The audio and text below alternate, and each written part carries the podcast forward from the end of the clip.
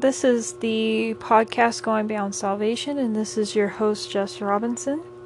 And uh, we this is the Old Testament portion. We've been off for a couple weeks since last week. I was on vacation. Uh, we went camping and you know out in the middle of Wyoming wilderness where there is no internet connection. There was even no cell phone uh, service, so we essentially had our phones off. We actually had to cut our camping trip short because we had a a thunderstorm that hit the area, and uh, the next morning we woke up and we were hearing uh, choppers. Uh, and as I was looking and could see through the trees, these choppers are the ones. They are the firefighting, wildfire fighting, firefighting helicopters that go over to the lakes, and so we knew, and we just couldn't see where the fire was uh, from where we were at, and we had um, backpacked our way in.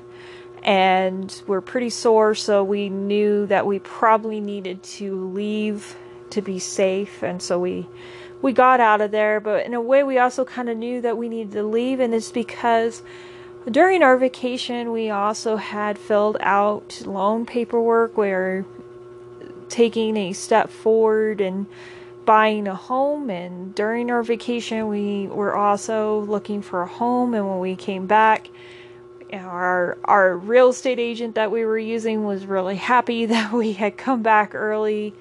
Uh, right now, here in Wyoming, the since COVID nineteen and the riots we see many people um, fleeing from the big cities and they're coming out here. And uh, cody real estate is crazy right now.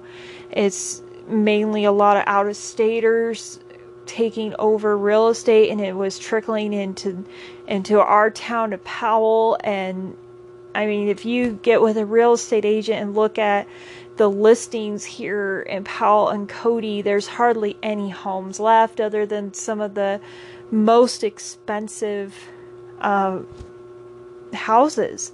And so we were actually yesterday we got under contract. I mean, we had to hurry up and move on a house that we like and you know, we were hoping to get out in the country, but we're you know, happy with this home we've got. It's our first starter home and and and so we're very happy and excited. So the next few weeks are going to be a little bit crazy. Uh, just so you know, and I'm going to be continuing doing the podcast on Friday. They may get posted on Saturday, just depending what's going on because we have all these deadlines uh, as we go, and then just depending when the closing happens. Uh, this is just kind of the beginning part and getting everything put together. And so, you know, um, and it's just an exciting time for all of us that we're going to be doing this. And, but, you know, on a note with that, just want to say, you know, and I, there have been some people that have over the years and years past some evangelists have had dreams of riots and just things that have happened that are happening in the US now and people fleeing to the rural countries. And we're seeing those prophecies starting to come true which means that you know as a church in Powell it's we better gear up and be ready as church leadership because there's going to be a lot of lost people coming out here and and needing that that guidance. And if you hear in the background some noise, uh, essentially I'm doing washing and getting things ready. It's kind of, like I said, it's going to be crazy few weeks, but we're moving into a new home. Hopefully, this new home, the sound will be better inside this home. Uh, and as I continue on, we will have more room. I can actually get a desktop laptop now. Right now, all these podcasts are actually recorded on my mobile phone, with a special microphone that is made to hook up to my my phone.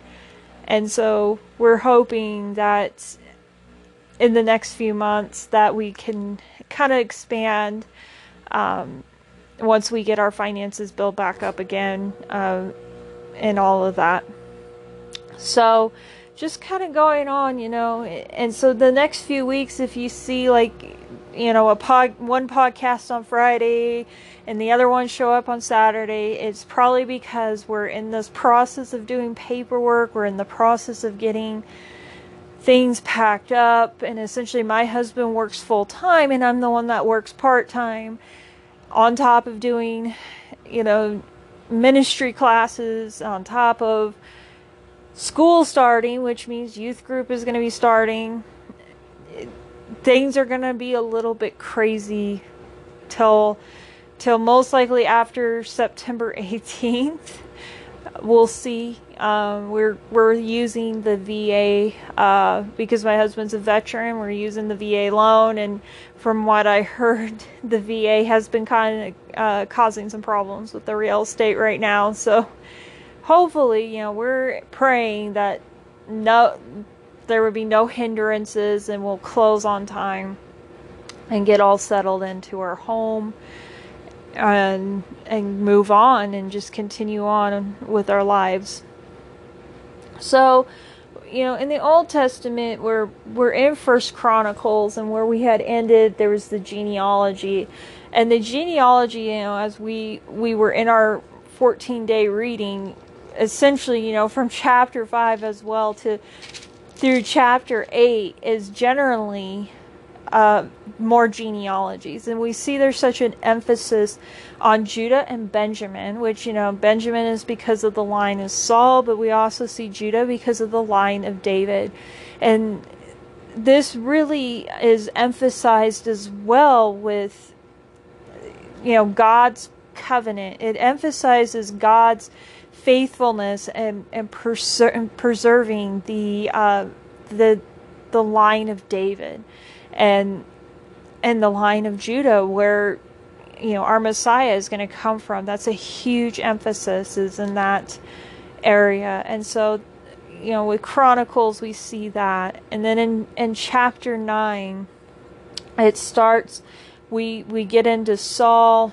Um, in chapter 10 you know saul taking his life we kind of we do see some similar things from from the book of you know second samuel but there's also some differences as we go through uh, but in chapter 10 you know it shows you know saul dying it's a and and so you know, it records, you know, the events and accomplishments of King David. You know, there's just this brief summary summarization of the reign and death of King Saul. You know, and then we get into chapters 11 and 12. It describes how David becomes king and, and he takes over Jerusalem. You know, we see David defeats the Philistines, he acquires the Ark of the Covenant, and he returns to Jerusalem and there he leads a, a, a, demonstrative expression of worship as he dances and praises God down the street. It still emphasizes how much uh, he is.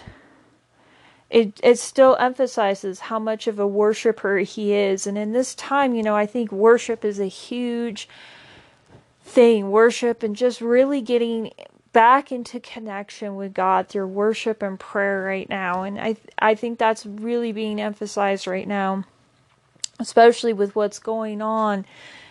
You know, it's a time to get back into this relationship with God and and we see that with David and and his devotion to God. And we also see that he has this heart for God and he wants to build a temple but God says he can't build a temple. You know, instead, God promises to build David's eternal house, and David receives God's promises with an enthusiastic response. And and it does show that sometimes that even as we believers, there are things that you know we feel like that you know we're we're doing something good for God, but sometimes God doesn't want that's not what God wants us to do. He wants us to do something else. He has somebody else planned to to handle that and and that's something we have to and it's that's why it's so important with when especially if you're in the church and participating in the church you know being prayerful about what you participate in you know because we can get into burnout. Um you know and we see here in first chronicles as well the events that are not found in second samuel there's you know david's preparations for the temple.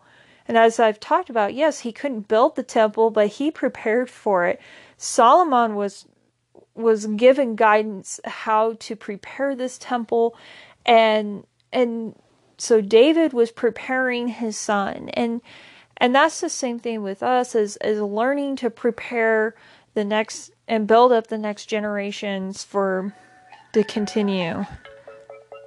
You know, to continue that. And so we see that and we also see it you know it emits you know david's uh, aspects of david's reign you know including excluding his struggle with saul his seven year reign in hebron his other wives it it excludes absalom's rebellion and his sin with Bathsheba. We don't see that in First Chronicles.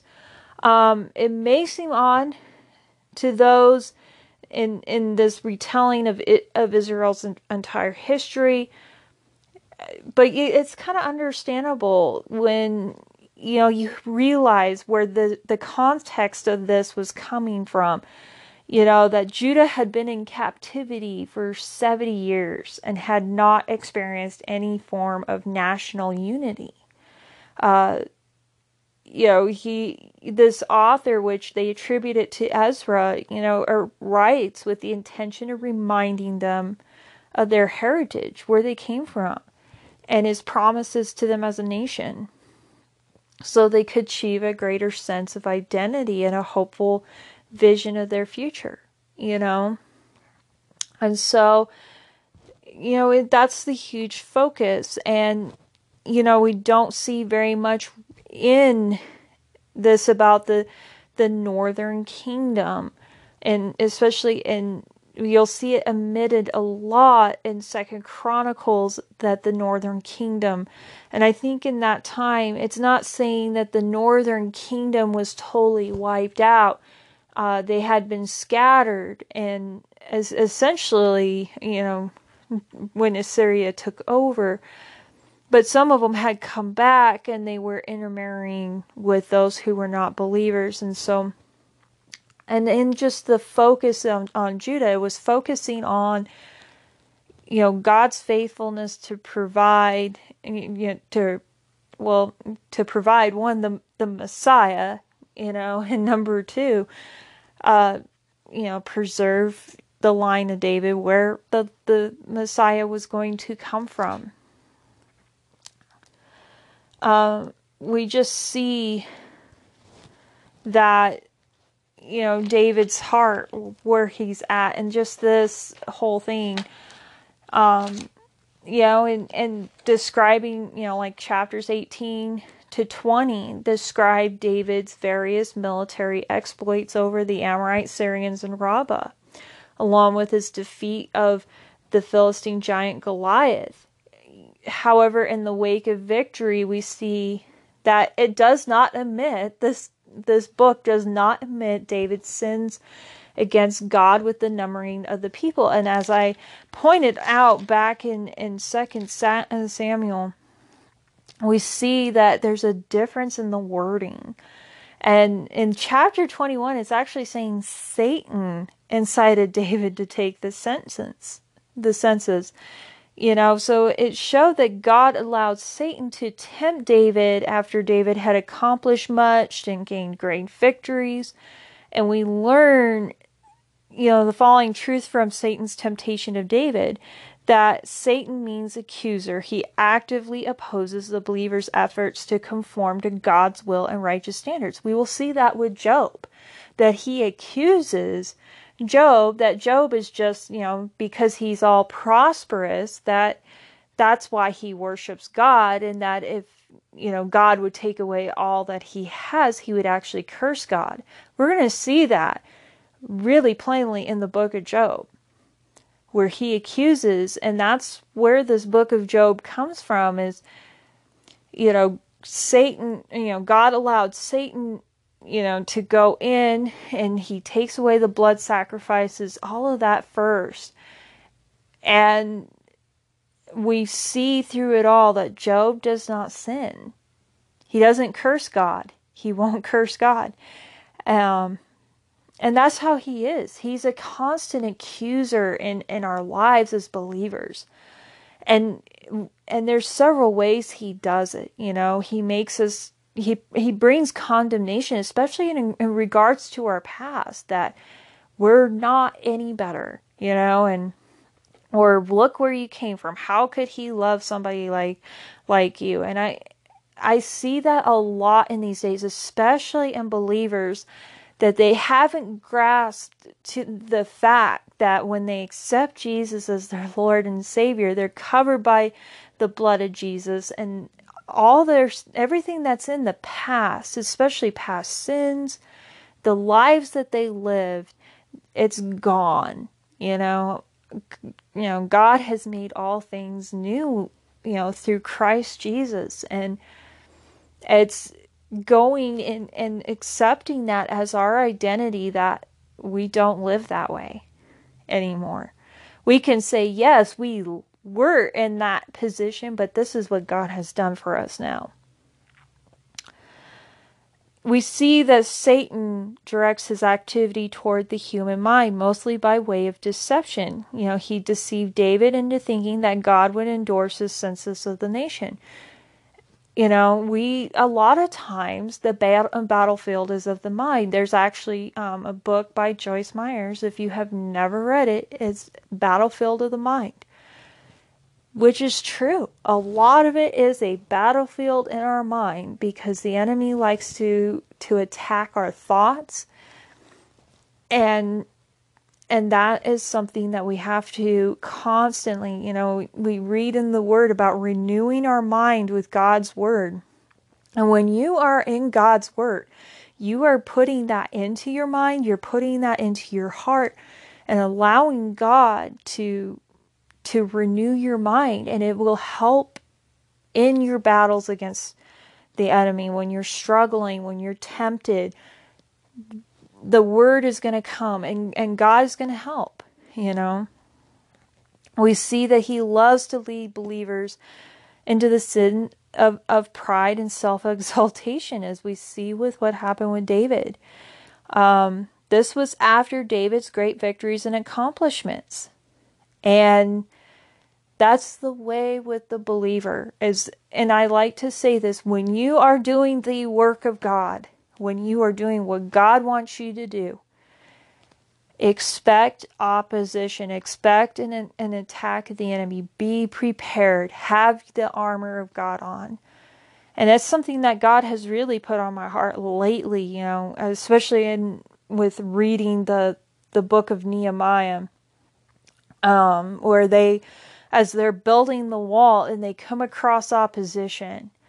You know, it's, I just love, you know, Nehemiah's response. His first response was to pray, but he also put up that guard. He put up the security. And we see even at the end of, you know, chapter four that they wouldn't take off their clothes with their weapons, because they were fighting against this this opposition to the wall being built. And it's it's correlates with our our you know our own spiritual walk with the Lord that we are to continue to wear the armor of God. And and I can tell you when I'm doing youth group and right now even with being named as a as the youth leader the main youth leader the enemy has really come lately and tried to attack, you know, me, my marriage, how I see my husband. I mean, he is doing what he can because he is not happy with what God is doing. You know, and, you know, because a few years ago, I would have said, there's no way I'm going to be a youth leader. A few years ago, I would have not seen my husband as being a deacon. You know, there's just things going on that, you know, it's uh, the Lord took over our lives and and the enemy doesn't like it that we're you know god is entrusting us in these places of position and and so we're under attack you know constantly under attack and we have to put that guard up. You know i know like when we move into our new house before we even put a box in there it's like i am going to have people people of prayer from our church going around the house and praying we're going to put the blood of Jesus upon this home before we bring anything in. And as we leave our whole old home, we're like going to be praying too that nothing from the house that we were staying in and renting goes with us. And so that is just how it is. It's a constant, you know, you, and and I'm just also going to warn that not everything is attributed to Satan. You know, I like to tell my youth group kids, you know, for you know, my favorite thing is to say you can't blame your flat tire for uh, on Satan. You know, flat tires happen. It's it's part of, you know, what's what happens with a car. You're going to get a flat tire. You need to go buy new tires at some point, especially if you're driving it your washing machine is going to break down after so many uses. You just can't attribute that to you know Satan. It may feel like it's an attack because yes, you will start thinking, "Man, how am I going to pay for this?" But you know, this is what I tell people, don't give Satan the credit for the flat tire. Just get your tire iron out and take care of it. And that's just how we need to be in our in our walk with God.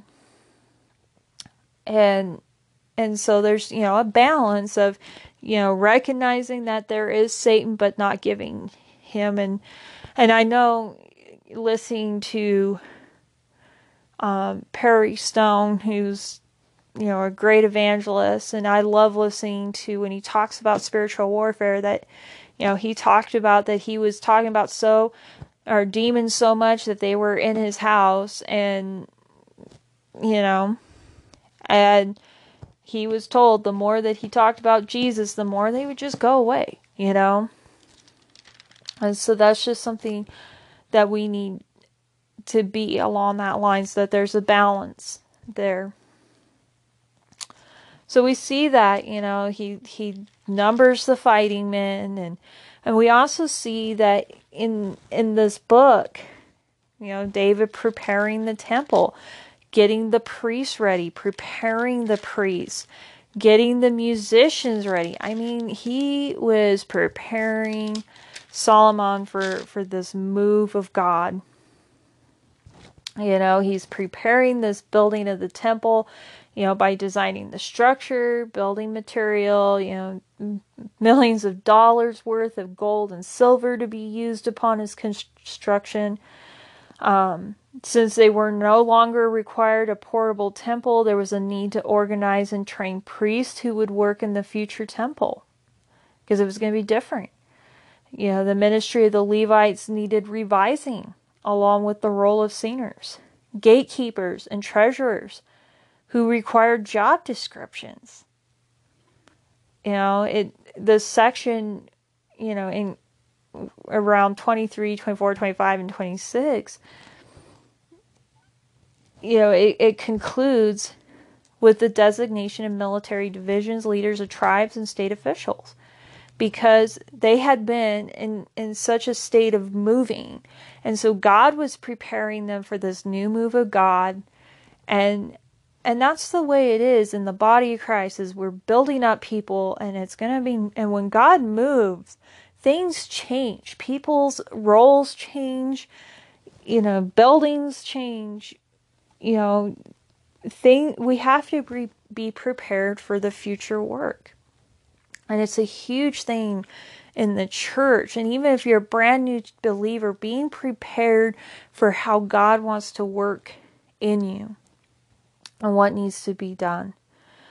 You know, we we read here that you know, in, after assembling the leaders in Jerusalem, you know, he announced David announces his desire to build God a temple, but explains that he cannot because he has been a man of war and has shed blood. He ends up proclaiming his son Solomon as his successor, the king who will build the temple. And David charges Solomon to serve God with a perfect heart. And um, following David's generous contribution to the temple, the leaders offered willingly. As we see in chapter 29, and First Chronicles ends with the anointing of Solomon as king and the death of David. And then we get into Second Chronicles, which it, it focuses on when we were reading this. We went into the first seven chapters of Chrono- uh, Second Chronicles. This focuses on on Solomon, and you know it's talking about you know this is going to be from Solomon all through the the end of Judah uh, when they are taken captive to Babylon. You know, it's a topical history. Um, it serves as an encouragement for Judah, uh, which is under the control of the Persian Empire. And it's more than a historical account, it's a divine editorial on the spiritual character of David's dynasty, Solomon's temple, and the priesthood. Um, it's offering hope to the exiles. Um, you know, as I, I talked about before, it focuses more on the southern kingdom. You know, we won't read very much about the northern kingdom. You know, it the temple in Jerusalem is a unifying theme in Second Chronicles. We see much of the material found in Second Samuel to Second Kings is omitted in Chronicles because it does not develop this theme. And the first section is devoted to the building and consecration of Solomon's temple. And, you know, it's, you know, first and second Kings uh, draws out the significance of human responsibility, revealing how sin leads to dis- defeat. Se- second Chronicle emphasizes God's sovereign deliverance. You know, we see with Solomon's reign, it's bringing Israel to a golden age of peace and prosperity and temple worship. Uh, the kingdom is united and its boundaries extend to their greatest point. Uh, Solomon's wealth, wisdom, peace, and, and temple are, are legendary. Uh, his mighty spiritual, political, and architectural accomplishments raise Israel to a new light, height. And it, we see it opens with Solomon's request for wisdom, as as we see in uh, First Kings that he asked for wisdom instead of riches and honor, and God was pleased with that request and grants it. Um, you know, during his reign, you know, trade brings great wealth into Jerusalem. Uh, and we see God consecrates the temple. And I do want to point out in chapter 7 that we read in verse 14. This is a well known verse and is being quoted often, especially these days. And it says, If my people who are called by my name will humble themselves and pray and seek my face and turn from their wicked ways, then will I hear from heaven and will forgive their sin and will heal their land this is something that we really need to fo- this is a huge thing. You know it's a big part of humility. It's a big part in especially right now with what we're going through. As a nation and even as a it as a as the world you know first off you know god emphasizes if my people he's talking about his believers his church his bride that because we are called by his name when when we accept Jesus as our Lord and Savior especially in times when nation when the nation is going downhill sin is rampant we know to go and repent and be humble. And the first thing is to humble our, ourselves and pray the second thing is to pray and seek God and turn away from wicked ways. That even means when we're condoning things, when we're turning our face away from something and just ignoring it because we don't want people to be mad at us. We want to be politically correct. That's just something that we have to be repentive of. Turn away from it. And when a church follows these steps, we have this promise from God that He's going to hear from heaven, will forgive our sins, and heal our land. And that's a huge, big thing that I really wanted to end on with chapter 7 that we read is that in this time in this nation, you know, especially with the political season, we're coming across, like here in Wyoming, we have our primaries coming up and on August 18th, which is a huge thing. Especially with COVID 19, it's been really hard. A lot of candidates haven't gone to gotten to go out and so like right now a lot of people like even I myself like I know a little bit more what's going on Bighorn County than my own flippin' county of Park County because, well, one, I'm a newspaper reporter in Bighorn County, so I kind of know what's going on politically. But in Park, Park County, I'm like, there's just a lot of changes because, you know, we do have some people who are already leaders in, in leadership position. They're kind of switching to another leadership position. They're eyeing a different seat. And so it's like what do, what is going on? So and it's been confusing because of COVID 19, that uncertainty going on, and, and even some of these people, they couldn't even go out and do any forums. They tried doing their best on social media. But here in Wyoming, you have a lot of people who are retired that don't deal with social media. So there's just a lot of that going on. But as as a church, we need to be, especially with the riots, especially with what is going on. There's such division going on. Like I I know right now there is such a division going on because of this. You know, you have churches that are fighting over whether to wear a mask or not. And I'm just sitting here going, really? We're focused on a mask when we need to be focusing on the people who are scared, who need Jesus right now. and and that's how it is.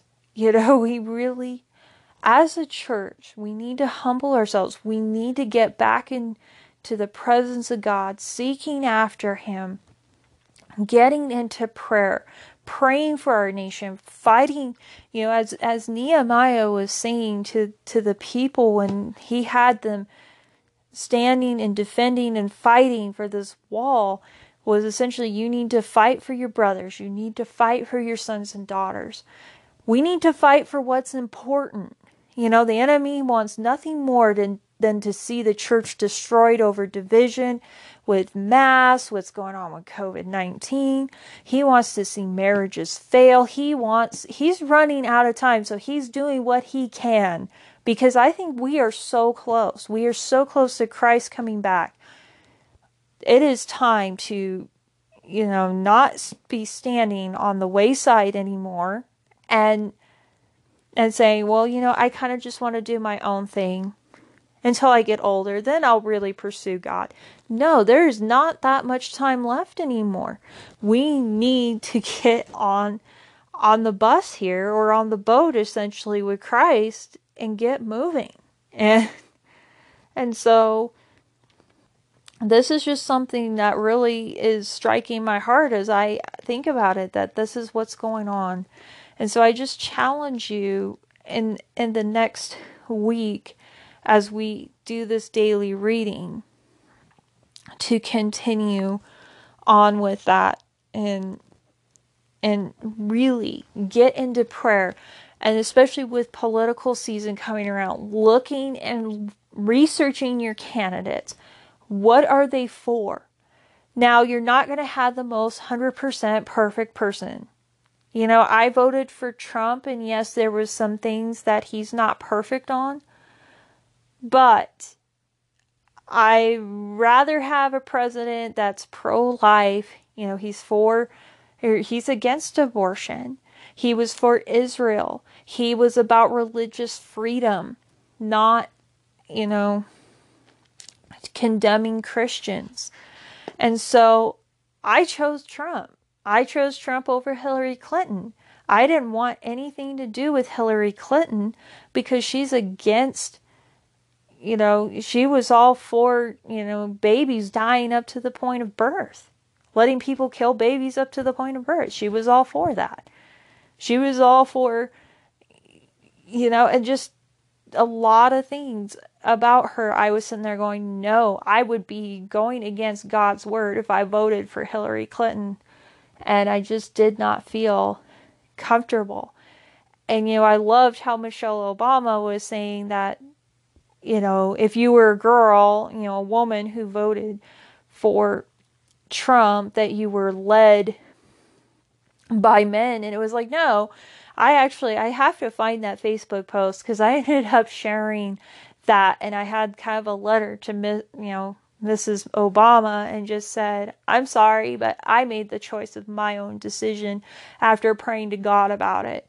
I wasn't led or swayed by any man. I made it out of my own choice. So it was like, so we are getting into that season. And so I just say, eh, this is a time of prayer, a time of fasting.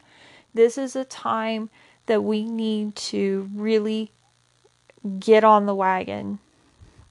You know, not put the blinders on, get on the wagon and let God steer this wagon at this point and and finish this race out. So that is it for the Old Testament podcast. And for next week's reading, for the next podcast, we're going to start on Second Chronicles chapter 8 and go through Second Chronicles chapter 29. So, uh, essentially, that is what we will be doing. Uh, stay tuned for a, another podcast that will be dealing with Psalms and Proverbs. Hopefully, that'll be a little bit longer than last time. We will see. And then later on, stay tuned for more on the book of Acts. And that one will probably be a while since I just know so much about the book of Acts now. So stay tuned.